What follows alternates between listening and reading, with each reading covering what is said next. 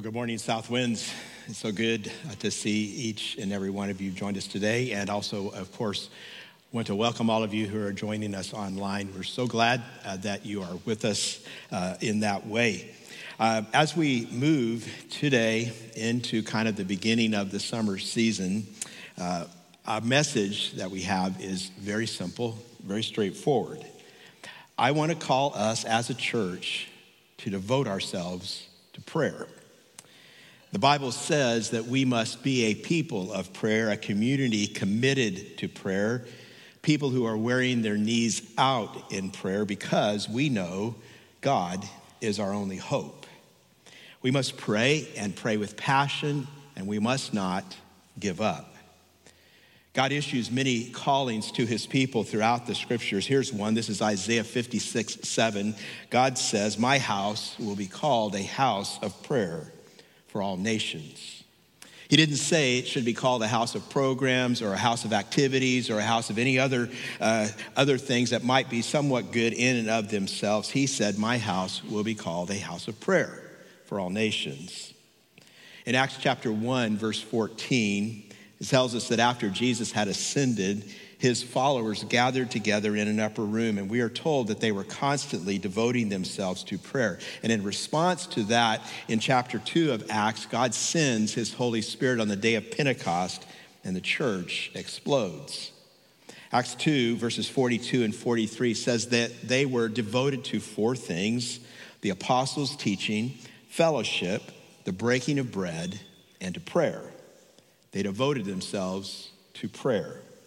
And the very next line in that passage says, Everyone was filled with awe, and many wonders and miraculous signs were done by the apostles. God says, My house shall be called a house of prayer for all nations.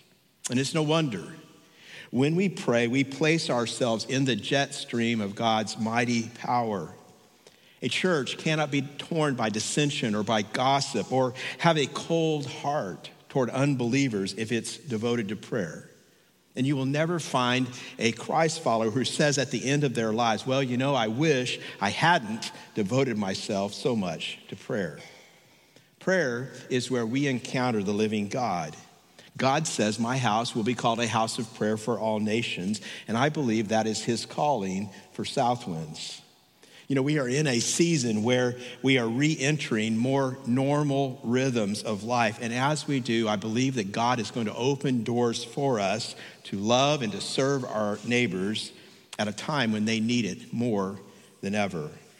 And I believe that God is calling this house, our house, and your house, the house your life group meets in, the house where your family lives. God is calling his house to be a house of prayer. And yet, I think when so many of us ponder our prayer life, what comes to us first is discouragement or guilt.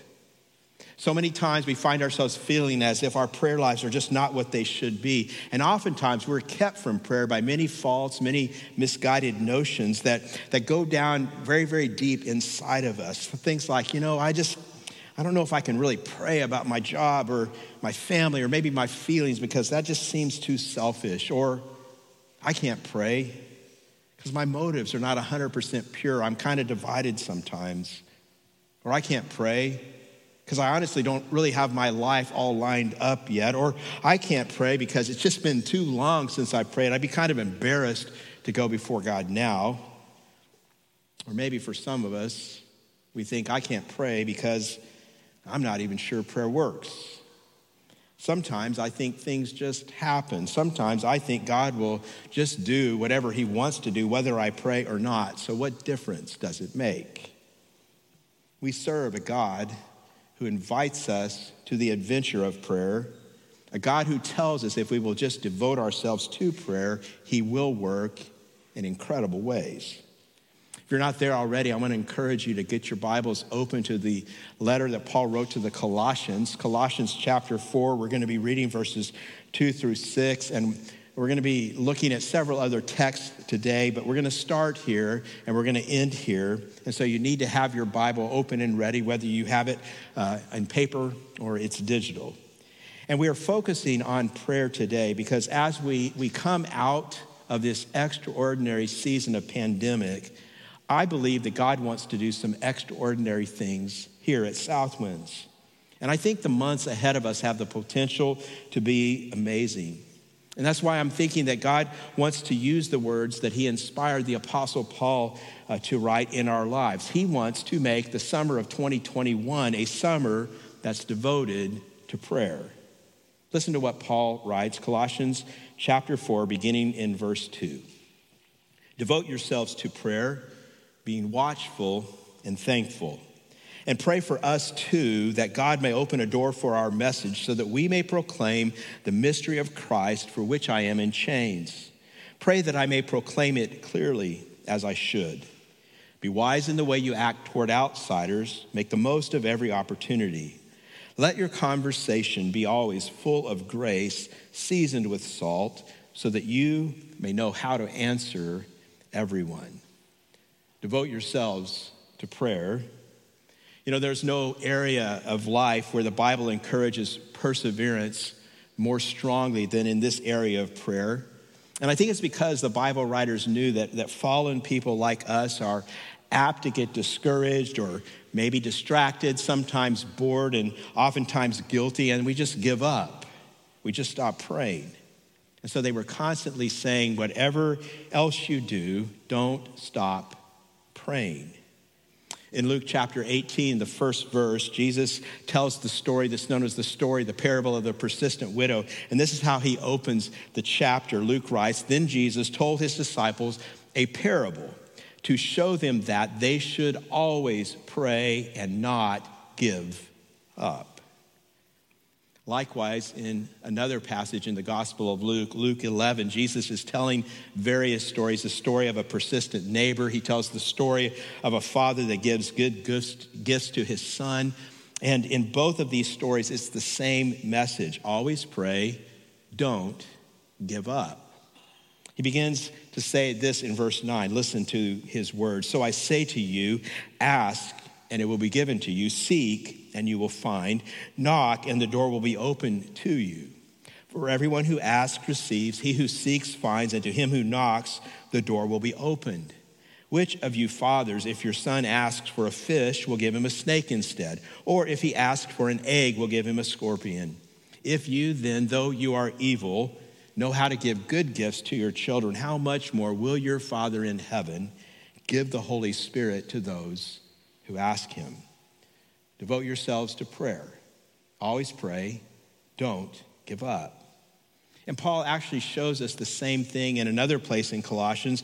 This is chapter 1, verse 9, and there's just one phrase I want to highlight. Paul says this For this reason, since the day we heard about you, we have not stopped praying for you. I haven't stopped. I haven't given up, Paul writes. Just devote yourselves to prayer. Just don't give up. So Paul says in Colossians 1 that he never stops praying for them. But notice now in chapter 4, verse 2, he asks the Colossians to pray for him. And look at these verses, chapter 4, verse 2 through 6 again. And, and as you look at them, I want you to be reminded that when Paul writes these particular verses, he's writing these verses from a particular place, and that particular place is prison. Let me just ask you a question. Be honest. Think about this. If you were in prison and you were asking people to pray for you, what do you think the first thing would be that you would ask them to pray for? Get me out of prison, right? But notice, Paul doesn't ask for that. Paul doesn't say anything about getting out of prison. Paul says, please ask, please pray that God would open a door. He says, ask God to cause the gospel to spread and just don't stop asking. And they didn't stop asking. The first century Christ followers, they asked and they asked and they asked, and God did it. And the world was turned upside down. So here's the question today, Southwinds. What if we, as a church family, were to spend this summer of 2021 asking and asking and asking God to open doors, and He did it? What if we not only did it this summer, but we spent the fall and then the rest of this next year asking God to spread the gospel through this place more powerfully than ever before, and He did it. What if every one of us was praying every day, God, let me proclaim the mystery of Christ this year? What if every one of us was praying, God, let me have at least one person who doesn't know you this summer come to know you by next summer? What if we were praying that? And what if God did it? What if we gathered here like a year from now and there were hundreds of people between now and then who walked through those doors, and then they walked through the door of faith. And we were able to look at each other and say, We just kept asking.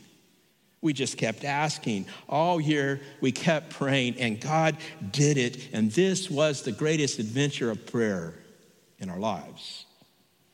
Anybody else want to be part of a church where God is working like that? Here's what I want to say to us today we, we can, and I believe we will. I'm praying that we will. I, I believe that God wants to do some amazing things here in this church. And so today, I want us to look at two questions. There's a why question and a how question. Why is it so critical we devote ourselves to prayer? Why is it so foundational? Why, why would everything else we do not really amount to much if we're not praying? And then, second, how? How do we do it? So, why and how? And we'll start with the why. Here's that question Why devote ourselves to prayer? Why does the Bible make such a big deal about prayer? I'm going to give you two reasons, and there honestly are many more, but we'll just look at these two. And here's the first one prayer changes what is possible. Now, Paul really believed this, this staggering idea. He really believed that prayer opens doors that would remain locked otherwise. He really believed that, that prayer can make a timid witness to the gospel bold. He really believed that prayer can make a vague presentation of Christ clear. And so he says, pray for these things. Pray for these things. I want to show you one example of how seriously the Bible ter- takes prayer. And it's in kind of a place you may not have thought about this before. It's the last book of the Bible, it's the book of Revelation, it's the eighth chapter. We're going to read the first four verses. And this is just an amazing passage. We find here the story of the seven scrolls, and these seals have been broken uh, to the scrolls, and they're telling the story of human sin and human violence and God's judgment on history and on and on. And then this remarkable thing happens in chapter 8, beginning in verse 1. The Apostle John writes When he opened the seventh seal, there was silence in heaven for about half an hour.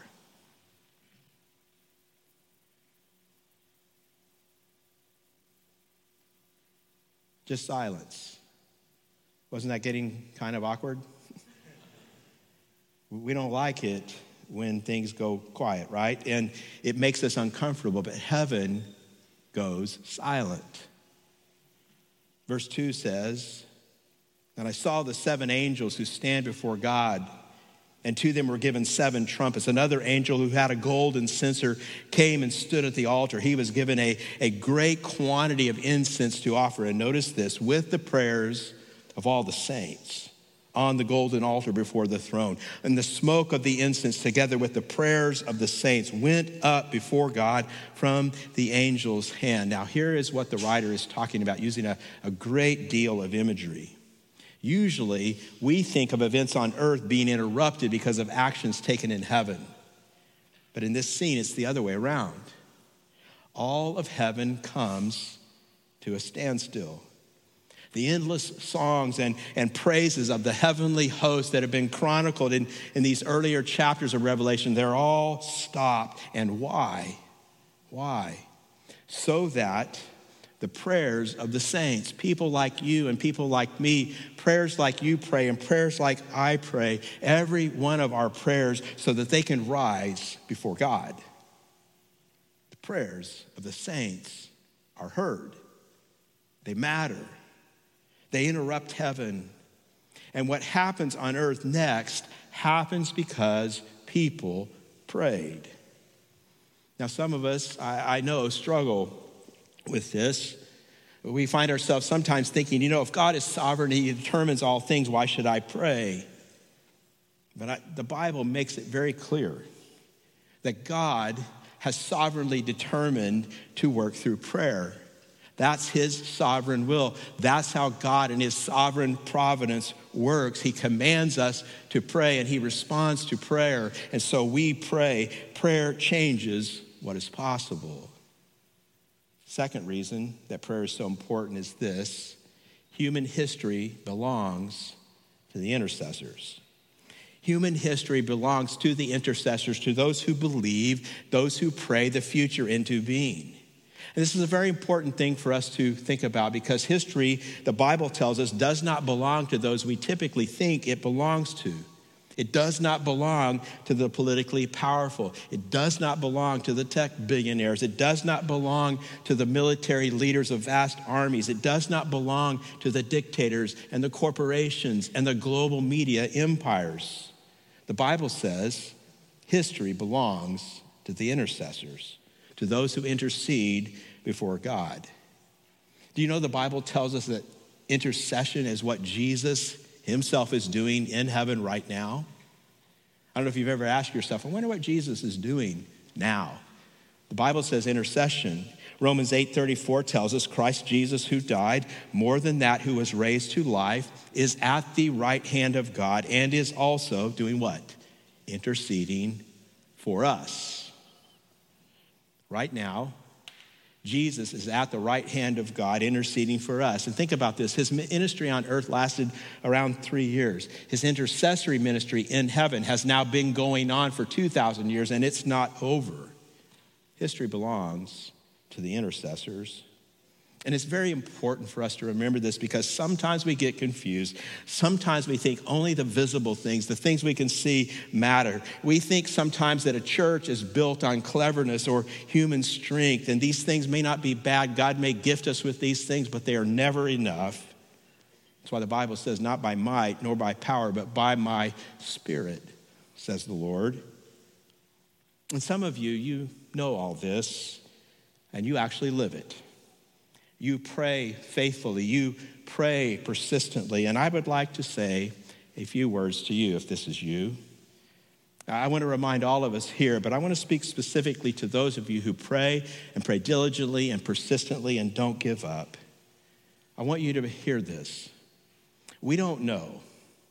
We don't know how many people have walked through the doors of this church because you prayed.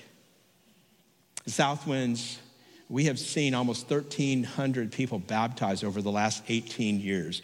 And we just don't know at a baptism how many people, repentant sinners, are there trusting Christ, publicly professing their faith because you prayed. Maybe someone you've been praying for, maybe for a long time, is going to be baptized this next Sunday on June the 6th. Maybe Maybe you're the person someone has been praying for, and it's time.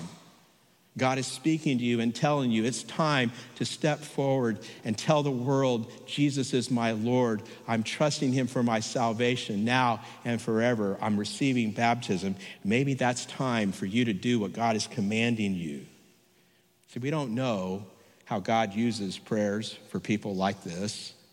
We don't know how many tragic sins and mistakes have been avoided. We don't know how many people have been healed uh, from, from sickness or uh, other kinds of problems. We don't know how much grace has been poured out because of your prayers, and we won't know this side of eternity.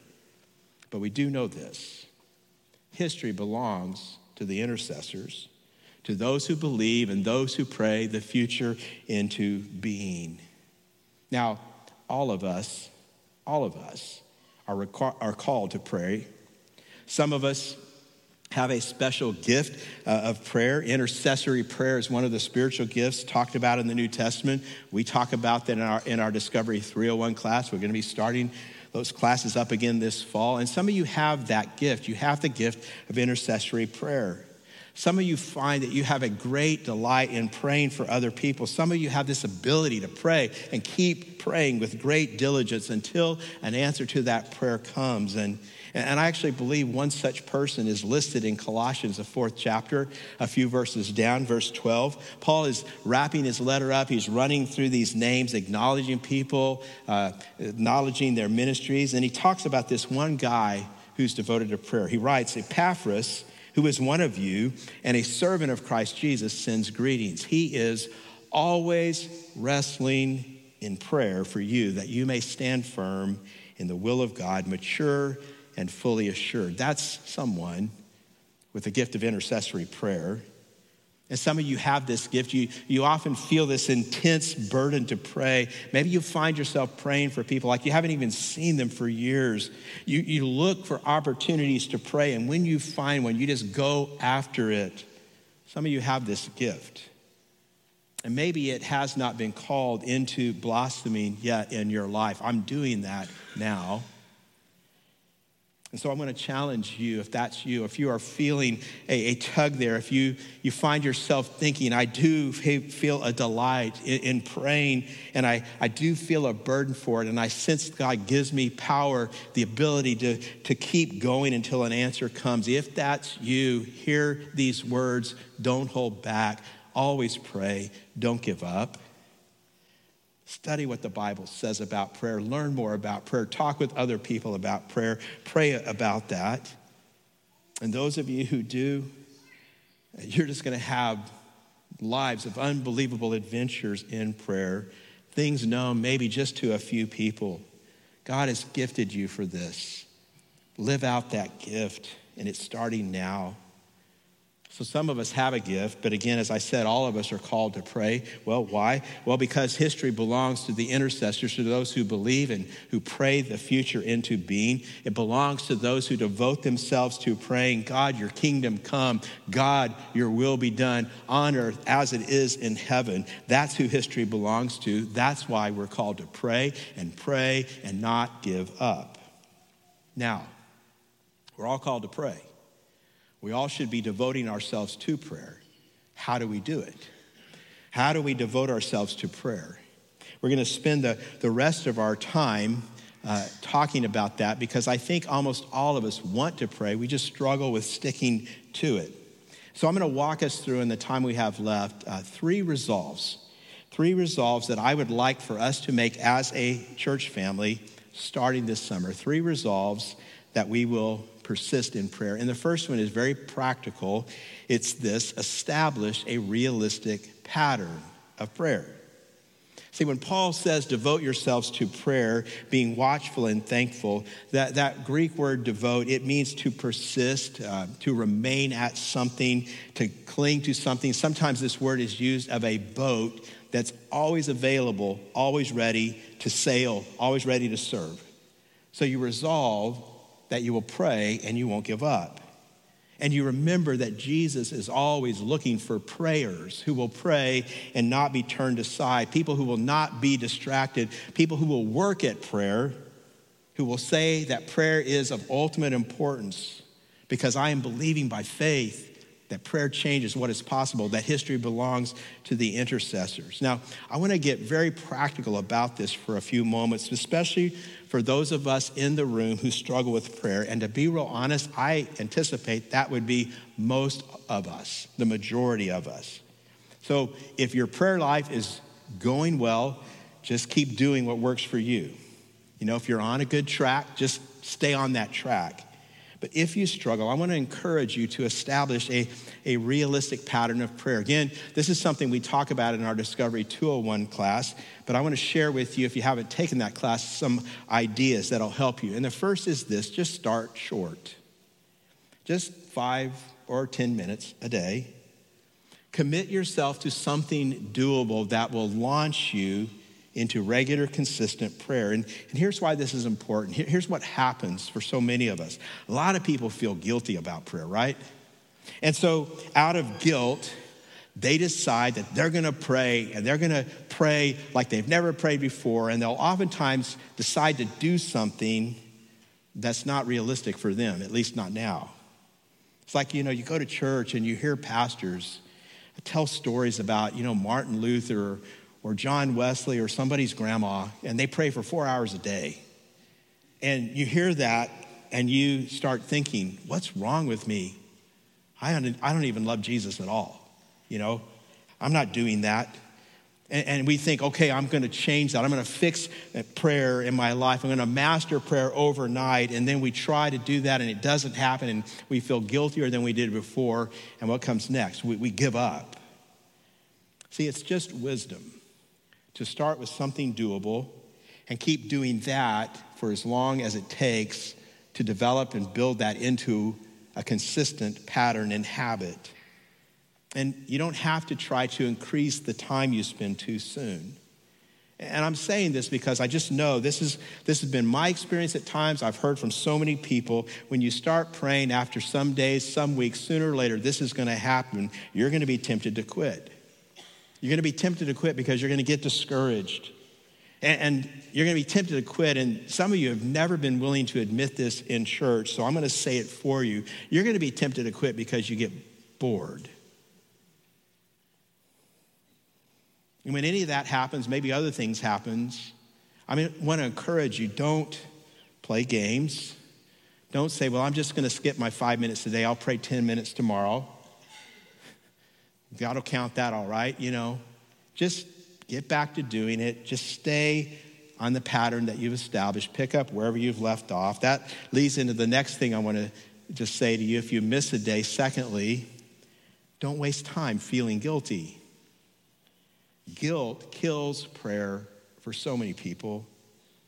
And a lot of us, we kind of get trapped into this idea that prayer is about showing God, proving to God, like how committed we are.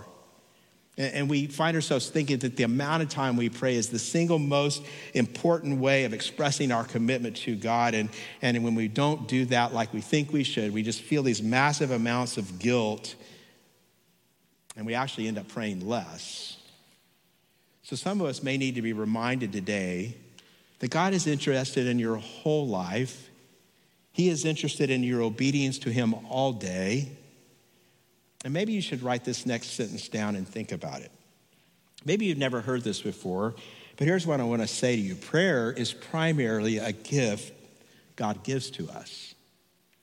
Prayer is primarily a gift that God gives to us. And so if you miss a day, don't waste time feeling guilty. Just go back to the pattern that you've established. If it's five minutes, just do that the next day. Third, you can do this too. Choose the same time each day to pray. The same time each day to pray. Now, I know we are busy people. This may seem impossible, but here's the reality. If you allow your time where you commit to pray to vary from day to day to day to day, it often has a way of just kind of evaporating altogether. Have you ever noticed that? See, I, I think this is so important. Establish a time that works for you. And the fourth thing I want to say is very similar. Uh, it goes along with this pray in the same place. Find a place, one place where you pray, a pr- place that becomes for you kind of a holy place between you and God. And for me, I have one chair I pray in. That chair is pretty precious to me. I have a certain routine I go through. Um, this is my time. This is my place. It's, it's a way of telling my heart and my mind I'm spending time with God. I'm here to meet with God in a focused way. And then finally, fifth, do it at the time of day when you're at your best.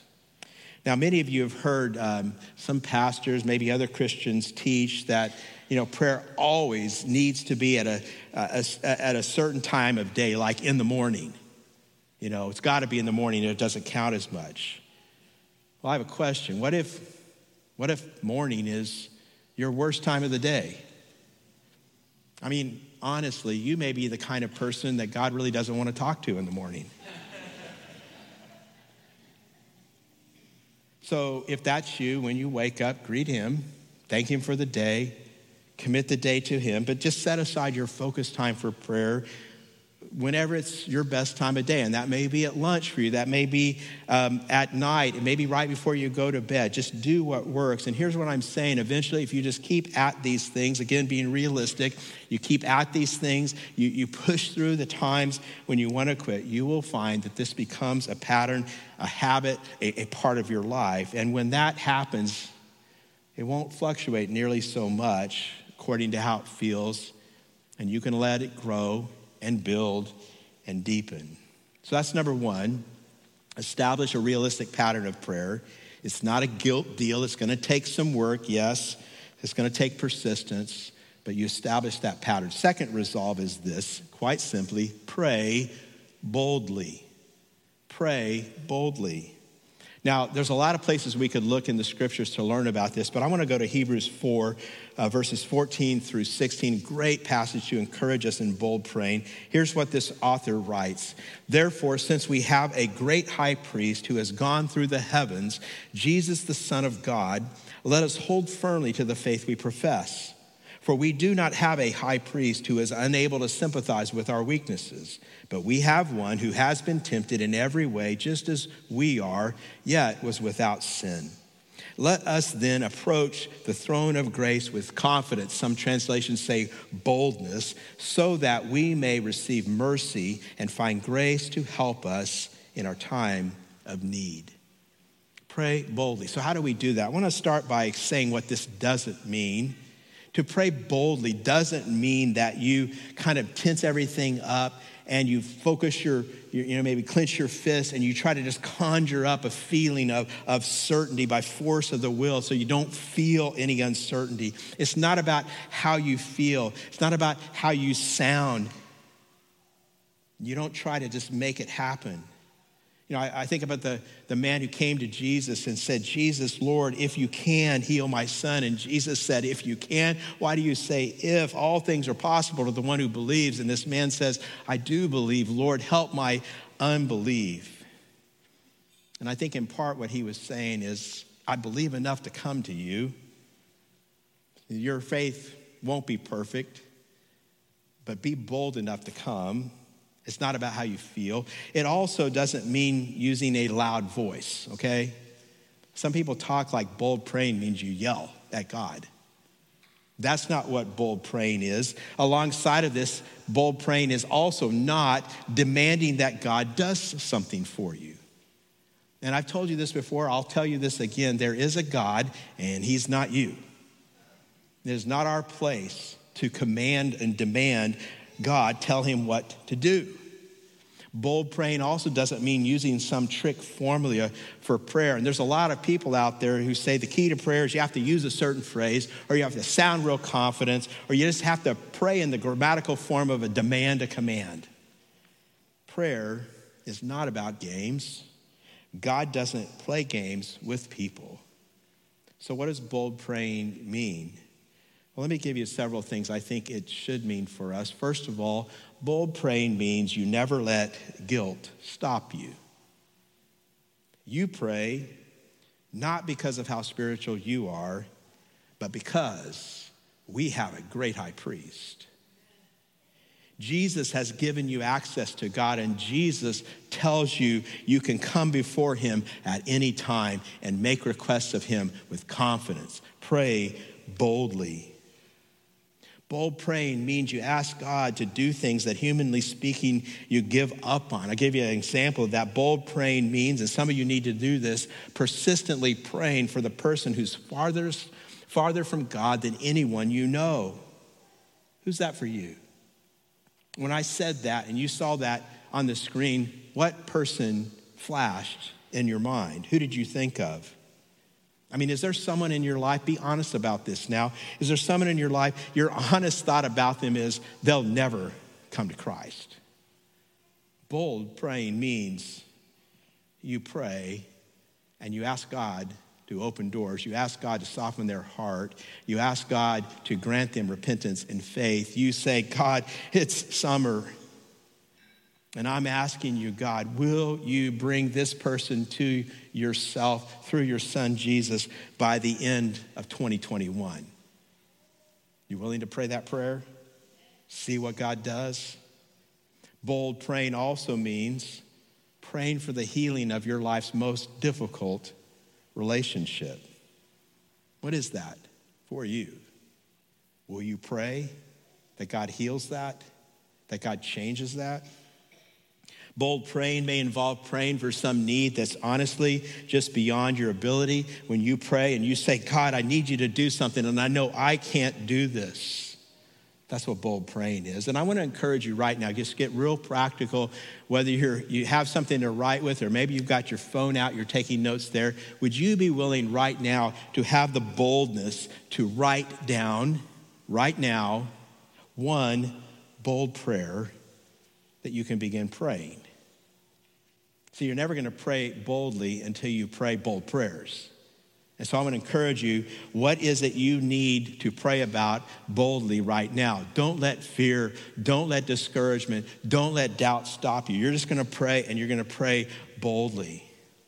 See, honest truth about this is we all need help to pray boldly. And one of the ways that we grow in boldness is we pray in community. You ever notice that when you're praying with other people, it strengthens and encourages and emboldens you? One of the things we're going to start doing um, is praying together more and more at Southwinds. And we're going to start in this way, begin this summer with some monthly summer prayer nights. First one is coming up in a little more than a week. It's going to be Tuesday, June 8, here in this room. There's going to be childcare, if that'll help you. And by the way, moms, if you just want to come and get away from your kids for an hour, that's okay. You can come to prayer nights if that's all it takes, if that's all you're at this point thinking you're getting out of it. But we're going to start, and each month during this summer, uh, we're going to be praying, and then this fall, we'll see where we go from there. God calls us to pray boldly. And another thing I want you to be thinking about is God's word also encourages bold praying. And so next Sunday, we're going to start our new summer series that'll help us in this regard. It's called Summer Songs. And throughout the months of June and July and August, as a church family, we're going to be exploring uh, various Psalms. And that's so important because the book of Psalms, if you ever didn't know if you knew this, but the book of Psalms was actually Jesus' prayer book. It's what Jesus used to pray. And I think we learn more about praying in the Psalms than almost anywhere else. And so I want to encourage you uh, to be here this summer as often as you can. So that's the second resolve. Here's the third resolve. We can devote ourselves to prayer when we third ask God to open doors. Ask God to open doors. Let's begin this summer asking God to open doors for the spread of the gospel like never before. Let's ask God this year to just extend grace. I want you to look at Colossians 4, verses 3 through 6 again. Paul writes, And pray for us too, that God may open a door for our message so that we may proclaim the mystery of Christ for which I am in chains. Pray that I may proclaim it clearly as I should. Be wise in the way you act toward outsiders, make the most of every opportunity. Let your conversation be always full of grace, seasoned with salt, so that you may know how to answer everyone. Now, I want to ask you to be honest with yourself right now about your praying. And I'm going to ask this question How much of your actual praying is kingdom praying? In other words, it's praying for the concerns of Christ's body and not just personal praying, praying about solving the problems in your life. Now, God wants us to pray about those personal things, sure. He wants you to pray about your needs, but here's the question really is that all you pray for? Is that the only thing you're praying about? And I mentioned this earlier in the message. I'm highlighting it again. Paul was most concerned to pray about gospel needs, about kingdom prayers. He wanted God to open doors for the gospel. And so that's what he told these people to pray for. And it's kind of interesting to me. Think about this. He wanted people to pray for him so that he, an apostle, would proclaim the message clearly. You would think that Paul wouldn't have a problem with that, right? But that's what he asked for. He goes on to say in these verses to conduct yourself wisely when you're, you're with outsiders, because someday maybe they won't be outsiders anymore. Maybe they'll become insiders. You know, all day long, all of us, we see people who are outsiders in our places of work, in our neighborhoods, where you shop and where you buy gas, Uh, when you interact with uh, people that uh, are at the school where your kids go to school, maybe at your favorite restaurant, would you start praying, Lord, open a door? For the gospel. And then as you pray for open doors, would you also be praying, God, help me to have eyes to see when you open the door, to see those opportunities? Paul says a real interesting thing in verse 5 in that phrase. Notice it make the most of every opportunity. Literally, this word translated opportunity means time. And the Greeks had a couple of words they used for time. The most common word was the word chronos, and you recognize that. It's the word we get words like chronology or chronological from. And this is like, that's like clock time, another tick uh, on the clock, another trip around the sun. It's just time as it happens. But a second word that they would use is the Greek word kairos. And that word meant a decisive moment, or sometimes a crisis, or maybe a crossroads. Sometimes it could mean something like what we would call a defining moment. Kairos is the Greek word for defining moment. Chronos is the word for clock time. And kairos is the word Paul uses here. What he's saying is there will be defining moments in the lives of people around you, moments when for whatever reason, maybe after years of hardness, hearts suddenly soften and open to God. And how will you know that if you're not connected to God through prayer? I want to read you a letter that someone wrote uh, to a church um, back in Illinois a number of years ago, and you'll kind of get the idea how old this is when you hear some of how, what, what's said here, but I think it'll help you. Uh, here's the letter. My wife and I have been attending this church, they named the church, for close to 22 years. And for most of this time, I tried to share Christ with my sister. I, I sent her tapes. That's the clue. I sent her tapes over the years, called her, wrote to her, talked with her, all to no avail. Recently, I felt the Lord saying to get a copy of a tape where the gospel had presented, and I sent it to her. And my first response when I heard, felt like I heard God say this was, What's the use, Lord? I've been trying for over 20 years, and she doesn't listen to them anyway. I sent the tape finally, and this was kind of interesting. I sent it with a cassette recorder and batteries. I think he just wanted to cover every base. Then he says the rest of the story is in her letter, and he had photocopied her letter and sent it along with his. And, and she writes a number of things in this letter, and then she writes about the day that this tape came in the mail. She says, That noon I came home for lunch, and there was this package. I opened it and I saw the tape. I read the letter. I knew this must be important. I mean, I knew I, you always sent tapes, and quite honestly, I've never taken the time to listen, partly because until now, I didn't have a tape deck which worked. She said, I realize this is just an excuse. And then there's another thing about the letter, and this honestly just kind of kills me. She says there's a particular reason that she was looking for something in the mail. She says, A couple of days earlier, I was reading my horoscope, and my horoscope said something important would come by mail. Now, let me be really clear about this one, okay? Do not dabble in astrology. You should not be reading the horoscopes. Um, the occult is dangerous. But here's the deal God is sovereign, and when God is after you, there's nowhere for you to hide. And at the end of this woman's letter, she tells her brother that she had given her life to Jesus Christ. And then the writer of this letter, well, he decided to send this letter to some other folks, and three other people gave their lives to Christ, all because of, after 22 years of frustration, someone devoted themselves to prayer and did not give up. They kept persevering because prayer changes what is possible. Because history belongs to the intercessors. And God, God kept tugging at another human heart. One day that heart softened, one day that heart opened, and God spoke to that person, and God said to that person, This is it. This is a defining moment. This is Kairos time. Even though there had been 22 years of fruitless frustration, someone said, I'll keep praying. I'm not giving up. And after 22 years of Chronos, there was a Kairos. Now, I know I know not every prayer story ends like this, not by a long shot. I know the ache and the mystery of chronic unanswered prayer, unanswered prayer that sometimes people take with them. Take with them to the grave. And I don't know.